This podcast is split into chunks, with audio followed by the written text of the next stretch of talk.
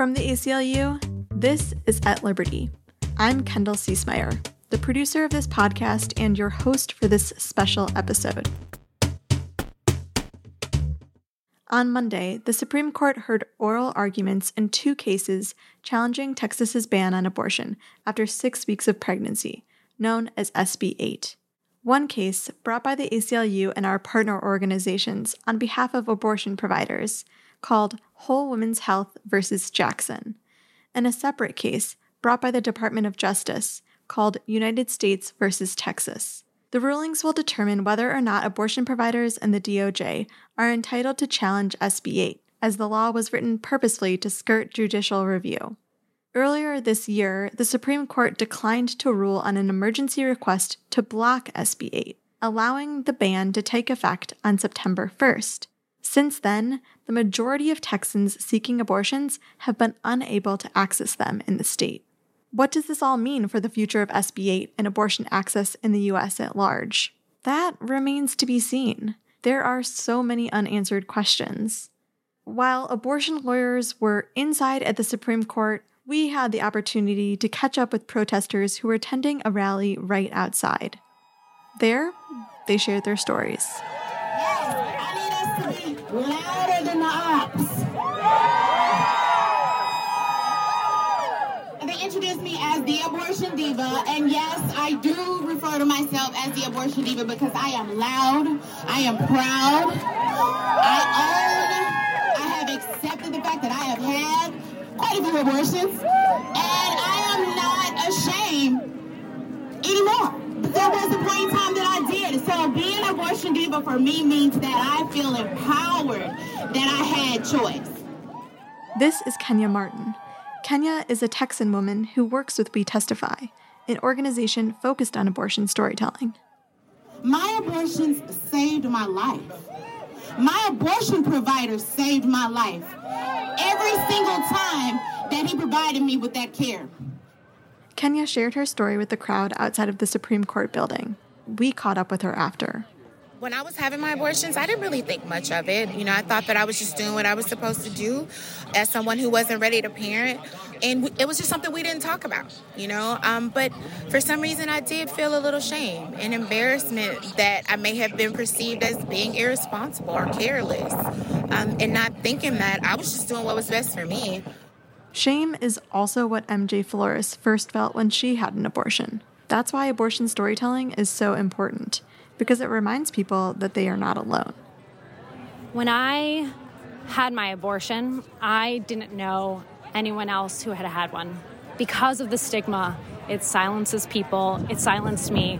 I was able to tell a few people, and I'm so thankful that they were able and willing to listen to me and support me through my journey. In reality, M J's abortion gave her freedom and opportunity.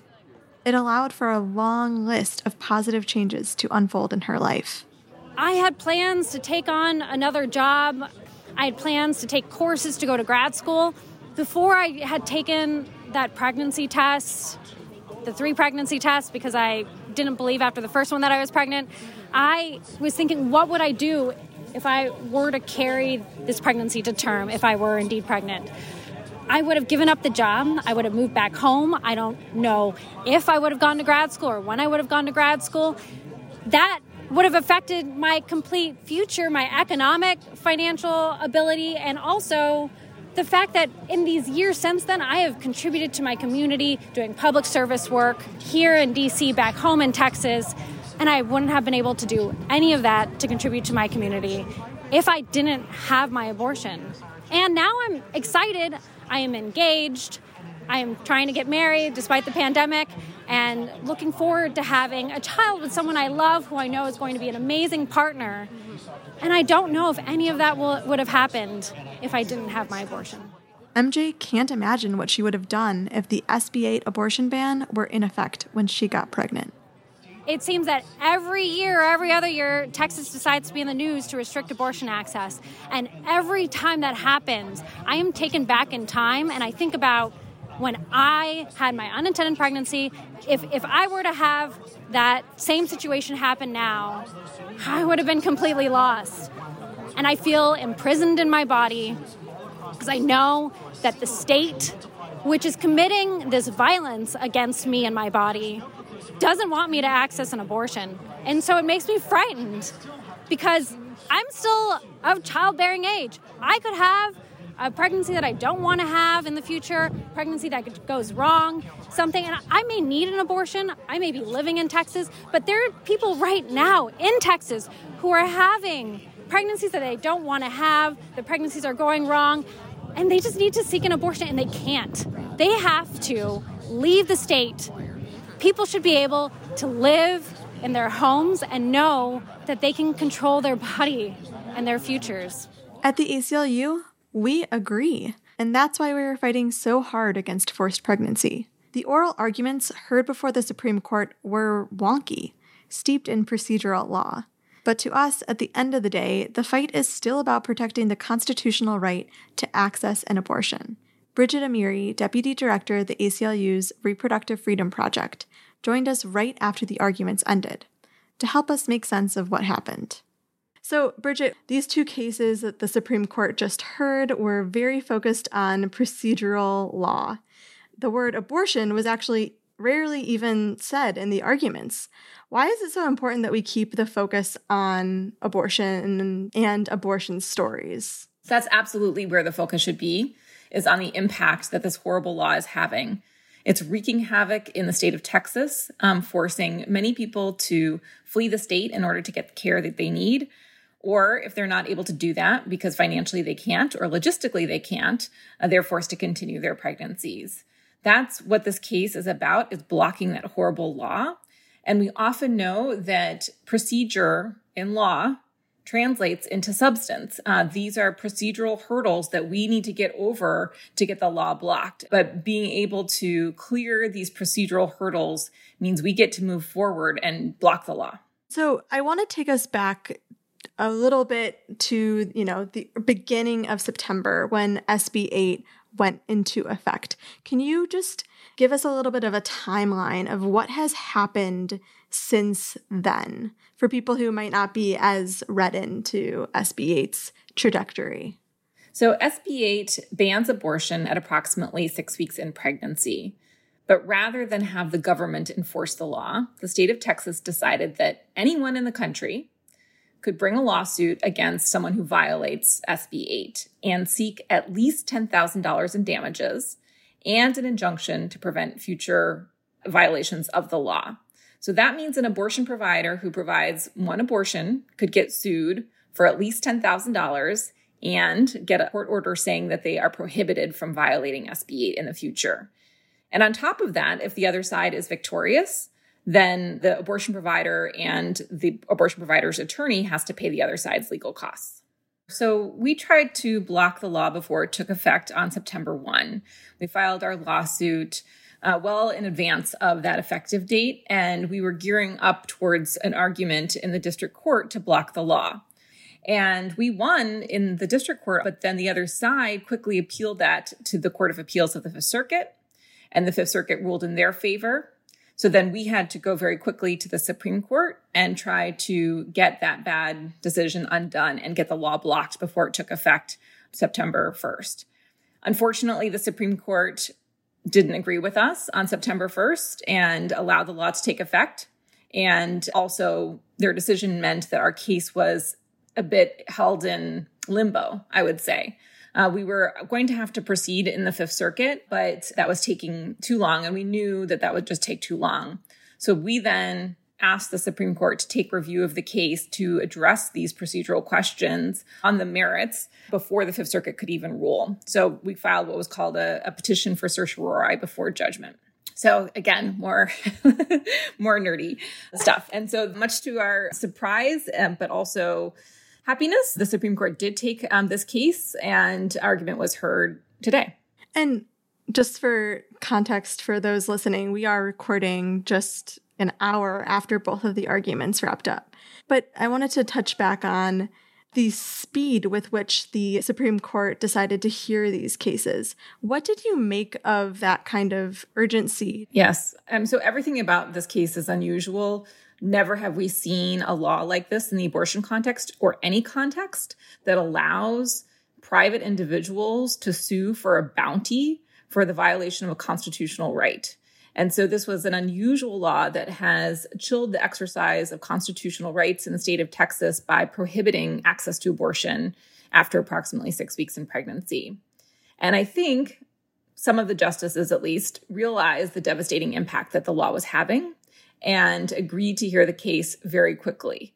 We really had ten days between the time the court took the case and argument, and we had briefs due in between there. So it's been a very hectic ten days, I would say, for the legal team. And I don't know of any other case that has moved this quickly in the Supreme Court.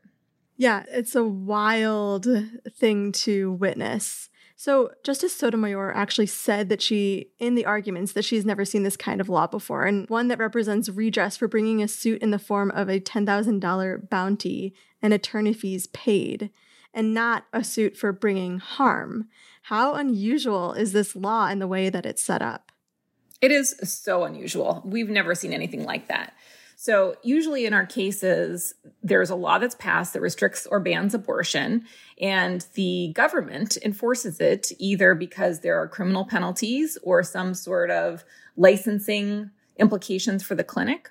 And you sue those government officials in their official capacity for the constitutional violation, and you get the law blocked.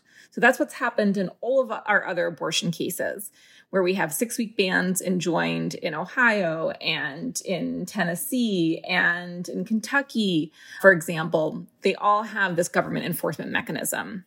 Texas decided to allow everyone but the state of Texas to enforce the law by bringing lawsuits um, to enforce the law, and they get to claim, if they're successful, at least ten thousand dollars per abortion. And they also get to seek to block the provider from providing abortions in violation again as well. And as you mentioned, the attorney's fees piece of it as well. The attorney's fees then are paid by the entity, the lawyers representing the abortion provider. It feels like a lot of creativity that the other side went to construct this law. I wanted to ask you about just the question at the center of this case. What are we asking the justices to decide on? Yeah. I mean, the creativity piece of it is really just, it's a very cute, very evil way of trying to avoid the Constitution. I mean, that's what's happening. That's what the state of Texas did. Some people decided that there was a way to try to evade federal court review and to try to ban abortions. And so far, they've succeeded.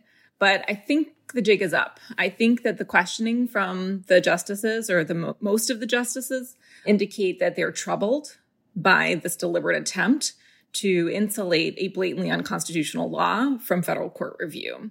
And so that's the question, really, that was being considered today, is can a state pass an unconstitutional law and say that the federal courts don't have a role in adjudicating whether it's constitutional, particularly before the law takes effect? And that can't be. And I think that a lot of the justices agreed that that was problematic.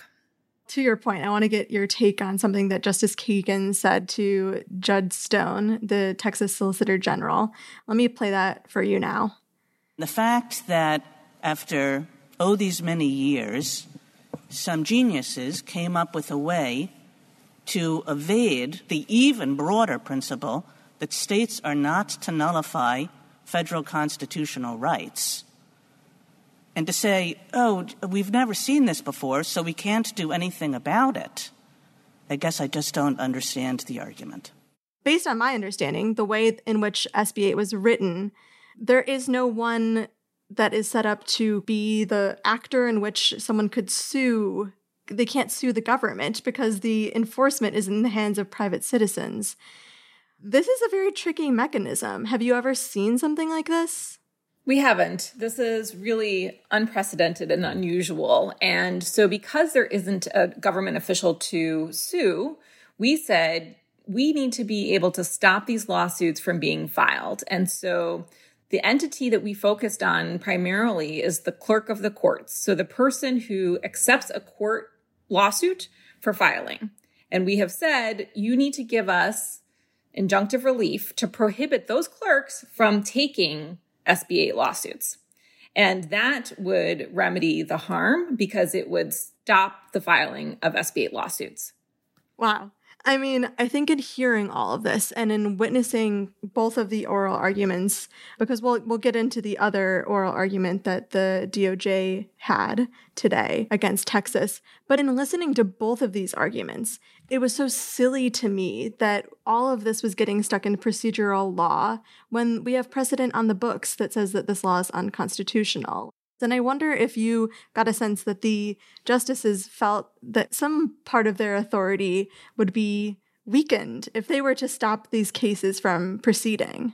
Uh, for sure, the ultimate issue of whether federal law, federal constitution, federal court decisions are supreme, as they are required to be in our system of governance, is in the background, in the foreground, and a real kind of fundamental existential question, I think, for some of the justices. Some of them at least realize that the state of Texas is thumbing their nose at their decisions and the supremacy of what the court does. And I think that that should be offensive to all of the justices. Right. And what would stop another state from doing this with a different issue? Exactly. And on that point, the solicitor in Texas was very clear that any constitutional right could be targeted in this way. And it wasn't anything unique about abortion. Take any constitutional right that you may care about, whether it's L G B T rights, gun rights, First Amendment, free expression, freedom of religion. Why couldn't you do this for any constitutional right? And the solicitor said you could. So in response to our arguments, Texas said two different things. One, that if we, you know, wanted to do something about S B eight, we could have Congress do something about it. The other alternative was that abortion providers could essentially sacrifice themselves, get sued, let those cases make it all the way through the system. I mean, on the first point, we are trying to get Congress to pass a law that would protect abortion rights, and the law is the Women's Health Protection Act. But it's not an either or. We have to protect the constitutional rights in the courts, and we have to push Congress to protect the right as well. We need belts and suspenders. We need every tool in the toolbox. And so it's not enough to say, oh, you can just go to Congress. We're talking about constitutional rights that the Supreme Court has the authority and must protect. So on the second point, we, the movement, has tried to go to state court. And in fact, the Center for Reproductive Rights, their client, Doctor Braid, violated the law. There have been three lawsuits filed against him. They've been languishing. They've just been sitting there. Planned Parenthood sued Texas Right to Life. Their case is also moving at a snail's pace.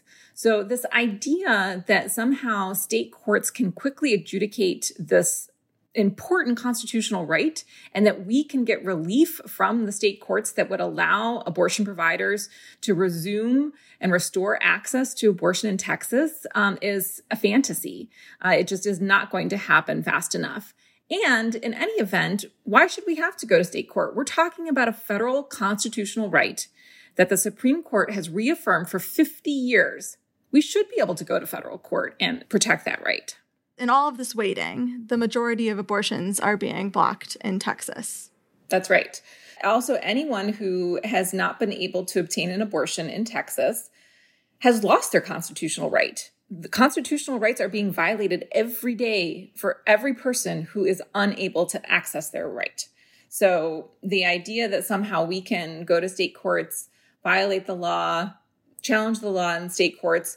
I think at one point the solicitor even said, um, you can get to the Texas Supreme Court, but then you have to go to the U S Supreme Court. We're talking years, years when every single day people's rights are being violated and they're denied access to abortion with devastating consequences.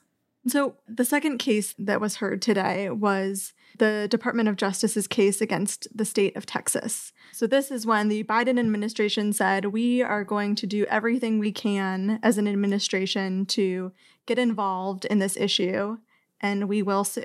So this is the result, is this, this case that is being heard.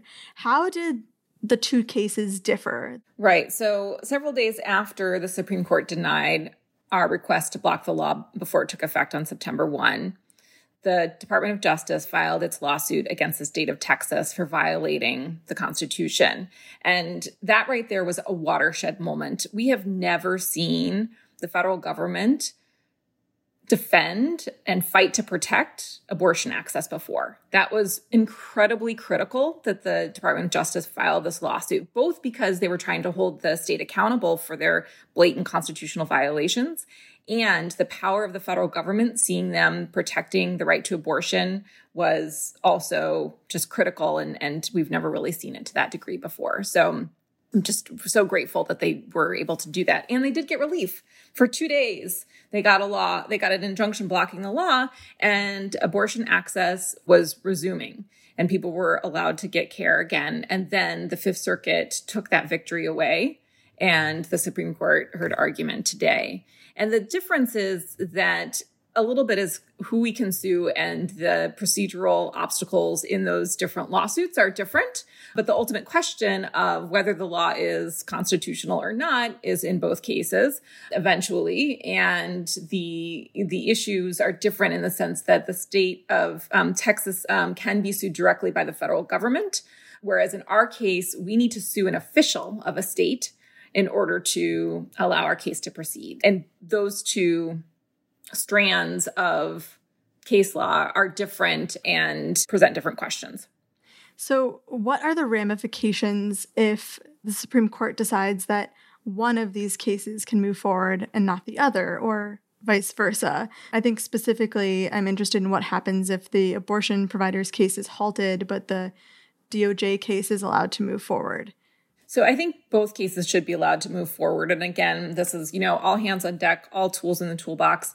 And I think it's critically important that we be allowed to proceed with our case um, in addition to the Department of Justice, because what if this happens again when there is a president who is hostile to abortion rights? I keep thinking about what if this happened during the Trump administration? So it can't be that our constitutional rights can only be vindicated by the Department of Justice that will be based on who sits in the White House. That can't be the right. So the right has to be that we get to go to court and enforce our constitutional rights. So I hope both cases are allowed to proceed. And I hope ultimately that the law gets blocked as soon as possible, because as we've talked about the devastating consequences, people who are forced to flee the state if they have resources, and if they don't, they're forced to continue their pregnancies. And we know that the impact is being felt the harshest on the most marginalized communities, people of color, young people, people who live in rural areas, people who can't travel out of state because of checkpoints and they lack documentation and they're afraid of being picked up by immigration. So all of these are concerns in terms of the impact of this law and how devastating it has been um, for these last couple of months. So whatever the route is to get quick relief so that people don't have to suffer is what I want to see happen. And is there a possibility that we could get quick relief here? So yes, I think that there is a possibility. First of all, in the Department of Justice case, they did get a preliminary injunction in the lower court, and the other side got it lifted by the Fifth Circuit, and um, the Department of Justice has asked the Supreme Court to reinstate it. The Supreme Court said that they were going to make the determination of whether to put that victory back into place after they heard argument. So that is one way. And if you could tell by some of the questions, there was also an indication that at least some justices would consider the possibility of blocking the law in our case. So I think that there are avenues, and uh, and even if the Supreme Court didn't do that in our case, um, but allowed the case to go forward, we're already teed up in the district court for a preliminary injunction, fully briefed, and so we just need the green light from the Supreme Court um, to go back to the district court and ask for the law to be blocked quickly. This is perhaps an ignorant question, but typically when we have oral arguments in the fall and springtime, we have decisions that come out in June and all the way up into July. Um, are we hoping that we hear something earlier than that, or is there no hope for this to be blocked anytime before then? No, it's a great question. And I think we don't totally know, but I have to hope and anticipate that we will hear something soon. Given how quickly they set argument and rearranged their whole schedule, they bumped another set of arguments that were supposed to be heard today. Given how quickly they're acting, I think it would be very surprising if they did not issue a decision until June of twenty twenty-two. Many were hoping that today would shed some light on whether or not SCOTUS finds that the six-week abortion ban is unconstitutional, especially heading into the December first arguments for the Mississippi case. I don't think we heard much from the justices there, but what are your thoughts? I think that's right that we didn't really get a good look into what they're thinking in terms of the overall right to abortion and where they are on that question. But I will say, I don't know that they would be so disturbed by this enforcement mechanism and this too clever by half scheme that Texas has cooked up if they didn't also appreciate that there was an underlying constitutional right at issue that's been clearly established. Um, so that's a little bit reading a couple of layers deep into the tea leaves, um, and maybe not enough to actually have a real sense. But, you know, where they talk about the litany of other constitutional rights that could be impacted, implicit, hopefully, in that, that is that abortion is a constitutional right, and they're, they're continuing to think of it in that way. And just looking ahead, the Dobbs versus Jackson Women's Health Organization, which is the Mississippi case set for argument on December first, what can you preview for our listeners about December first? Yeah, so uh, December first, the court is going to hear argument in a direct challenge to Roe versus Wade. The law is a ban on abortions um, at fifteen weeks in pregnancy out of a case coming from Mississippi. It will be argued by Julie Rickleman from the Center for Re- Reproductive Rights, who also argued beautifully, I might add, uh, June Medical Services, the, um, one of the prior abortion cases from a couple of years ago. And the question the court is going to consider is whether states may ban all pre-viability abortions. That's a huge question. So where the court is going to be focused in that broad question, if there's a narrower route that they're going to take, I don't know in terms of their questions yet, but that is the big, big and broad question that is on the table. And we filed a front of the court brief. So did many other organizations. And it's really, you know, a critical, critical moment for reproductive rights. Absolutely. I want to go back to what we can do. You mentioned that we are trying to pass the Women's Health Protection Act in Congress. What is the best route for people to support our work there?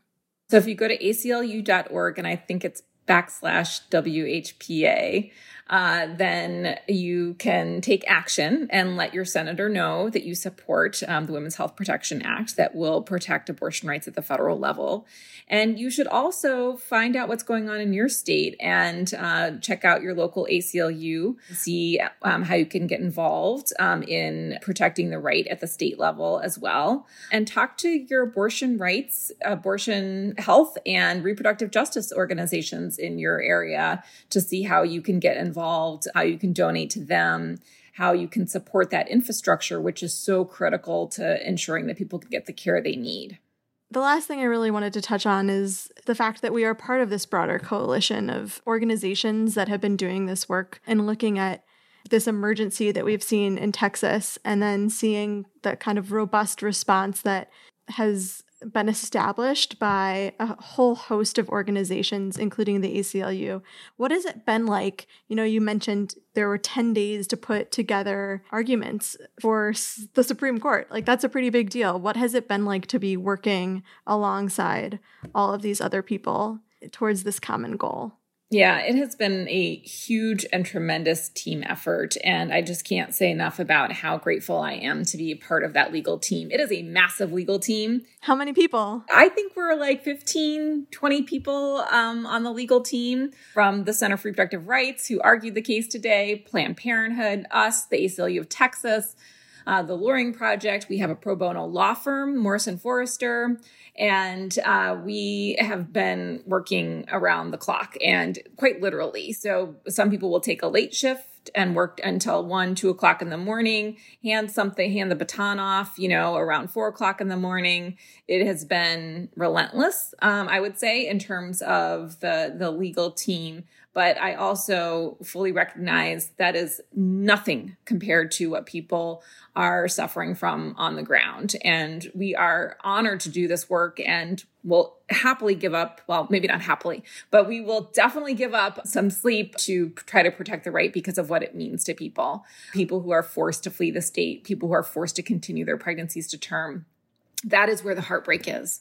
And all of the organizations on the ground that are supporting everybody to do everything they can to get abortion in Texas if they are under six weeks, um, or get them out of state if they're over six weeks, they are heroes as well. So the abortion funds, the practical support organizations, the clinics, clinic staff, and all of this is so emotionally draining, physically draining. It is just been so tough for everyone in Texas for the last couple of months. And I am so grateful and honored to be a small part of this.